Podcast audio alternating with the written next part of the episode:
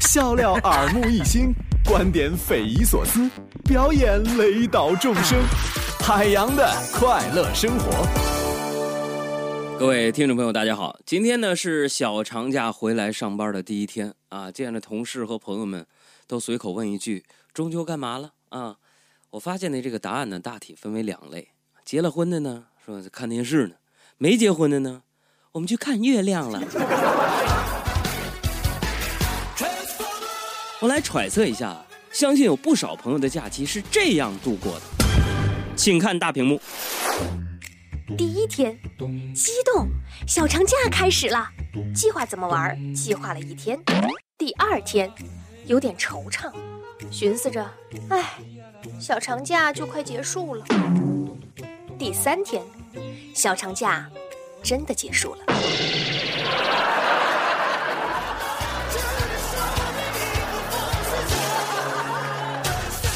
怎么样？我猜的对不对？朋友们，你们别顾着崇拜我的神机妙算呢，我再来掐指一算呢，我还能算出很多朋友今天早上上班后的工作顺序。请看大屏幕。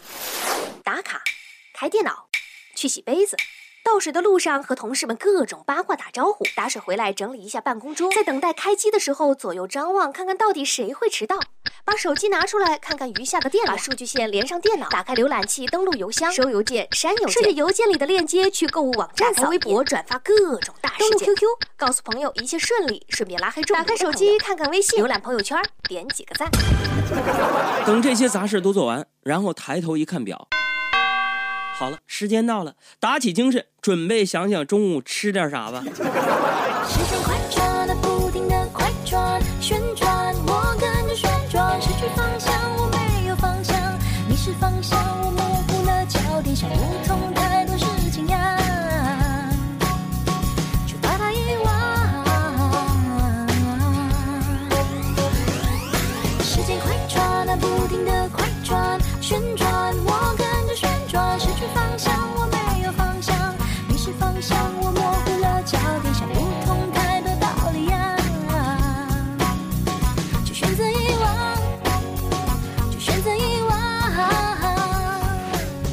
下班了呢，咱就不说工作的事了啊，来回忆一下过去的这个假期吧。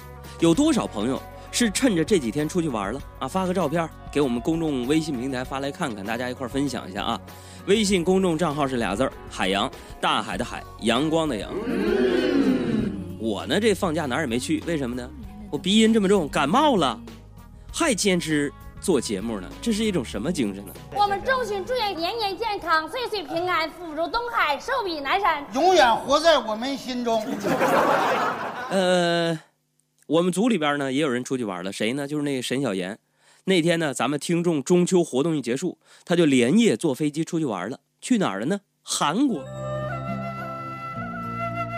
他是旅途上呢一直拍照，结果呢拍照的时候一不小心和韩国导游走散了。他看着大街上熙熙攘攘的人群呢，无助地唱道：在有眼泪的云里，哪里都是你。沈小妍同学微信和我说这事儿的时候呢，我就说了他几句，我说你都这么大人了，怎么就没个组织性纪律性呢啊？其实今年年初的时候呢，朋友们，我也去了趟韩国啊，也是报了一个旅游团，我这个纪律性就非常强啊。虽说大家都是萍水相逢吧，但是导游走到哪儿啊，我就跟到哪儿，我根本不必提醒大家啊，说跟紧点儿，跟紧点儿，别走散了，这些不用提醒，对不对？毕竟都是成年人了，你这点自觉你还得有，对吧？你更何况我们导游左手握着这个热点，右手拿着充电宝，你离他远，你要不没电，要么没有 WiFi 信号。海燕呐，长点心吧。这有人说呀，一听说旅游呢，就开始抱怨自个儿没有钱啊，工资太少了，说承担不起旅游花费。所以今天呢，我就和大家来分享一个快速攒钱的生活小窍门，那就是睡懒觉。睡懒觉等于不吃早餐。假设一顿早餐6块钱，人能活到70岁，那么睡懒觉你就可以节省6×365×70，大约是15万元。10万元你就可以去一次巴厘岛加马尔代夫加夏威夷加冲绳加迪拜。所以那些抱怨没钱旅游的朋友们，你们还在犹豫什么呢？赶紧睡懒觉去！旅游是睡出来的。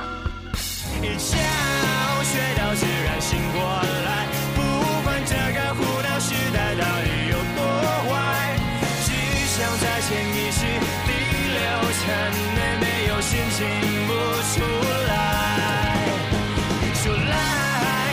事情也奇怪，只要散步去的有你在保护着，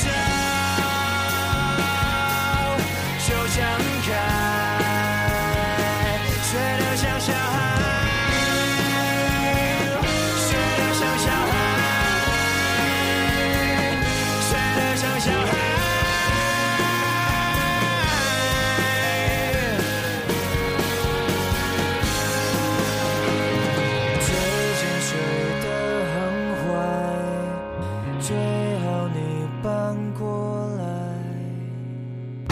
幽默是一种高雅艺术，俗也俗得很有道理。海洋的快乐生活。虽然小长假对于我来说呢，也是相当于一个周末哈，不过呢，我还是趁着周日的休息时间呢，开车去了趟天津啊。然后到了晚上呢，我就约几个朋友见面啊，聊聊天啊，然后我们就去了这个路边点点烧烤啊。昨天德华跟我一块去的吗？啊，完了我们就吃烧烤嘛，吃烧烤德华不也去了吗？你说德华那个熊样，我就跟他说，我说德华，以后你跟我出去，你就小90后的，你跟哥见世面，对不对？遇到人啥主动打招呼，对不对？显得你比较成熟，对不对？遇到什么事儿呢，你要往前冲，对不对？向我学习嘛，我先给你个机会，对不对？然后我们几个就去吃烧烤，吃完烧烤要买单了，咔，他冲前面去了，啊，就老板买单，啊，这那行，老板有发票吗？当时老板语气有点不对了啊，说没有，完了就紧着，海洋哥让我往前冲啊，那这样就是我们3个人，你看他不开发票，把零头抹了行吗？啊，当时那老板啊，天津人嘛，就把手里的扇子放下了，然后就跟德华说：“兄弟，那要是没钱呢，那都算了啊，你吃这又不是肯德基，你知道吗？”你说你就吃了2个面筋和1个肉串，总共是4块钱，你让我给你抹啥呀？你说德华，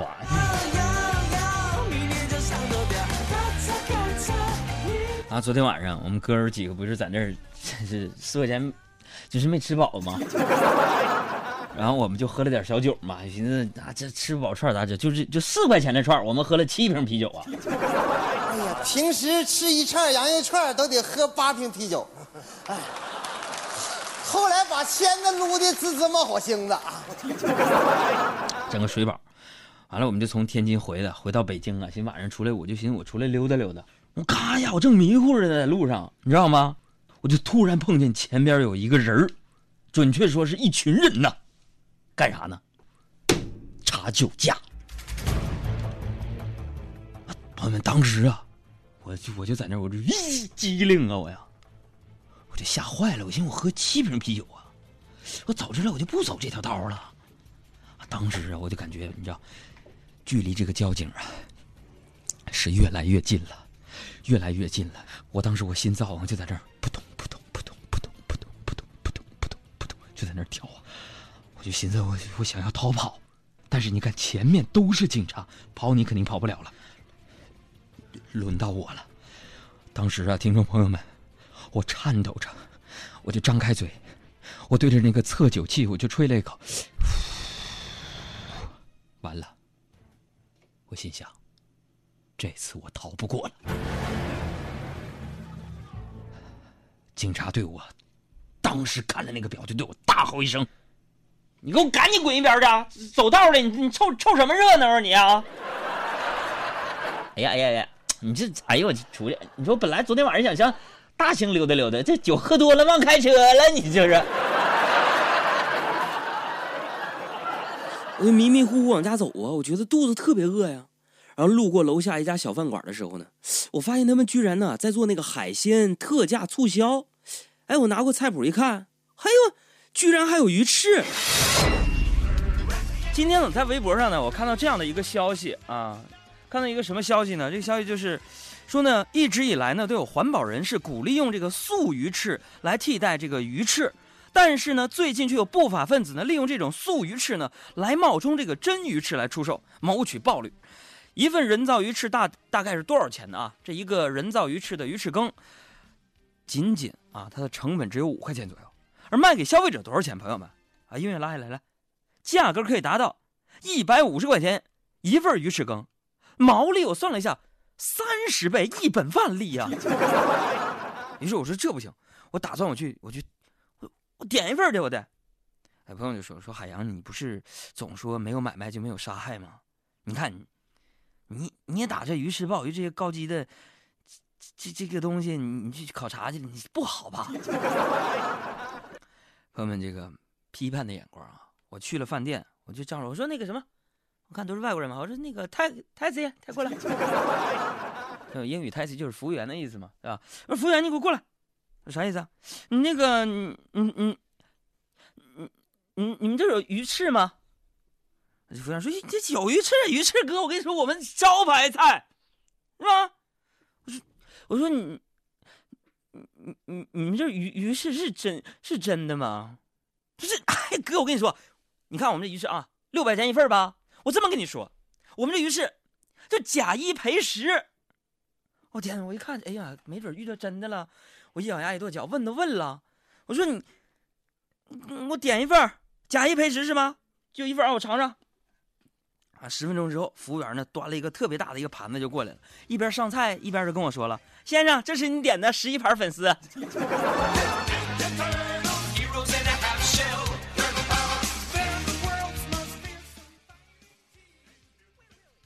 我嗓子现在还扎刺儿呢。鱼翅油也别吃了，我吃鱼翅油一回就卡住了嘛。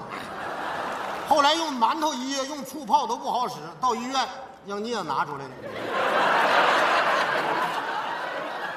吃饭的时候我就听到邻座一帮老爷们在那唠嗑，其中一个哥们儿啊，长得那是比较相当嚣张啊，拿瓶啤酒说：“我不瞒你们说，嘿。”我家以前可是一大家族，规矩那叫一个多。啊，旁边说真的，你吹牛吧？还吹牛！我跟你们说啊，我们家要是满族、皇族，我告诉你们说，我们家祖上原来姓那溥，溥仪那辈儿的。你是不是认为皇帝的一生是个悲剧啊 ？No， 他有很多漂亮的女人，可以每天换一个。而且不用花钱，都是朝廷养着。我只有一个女人，还跟我离婚了，我的一生才是悲剧的。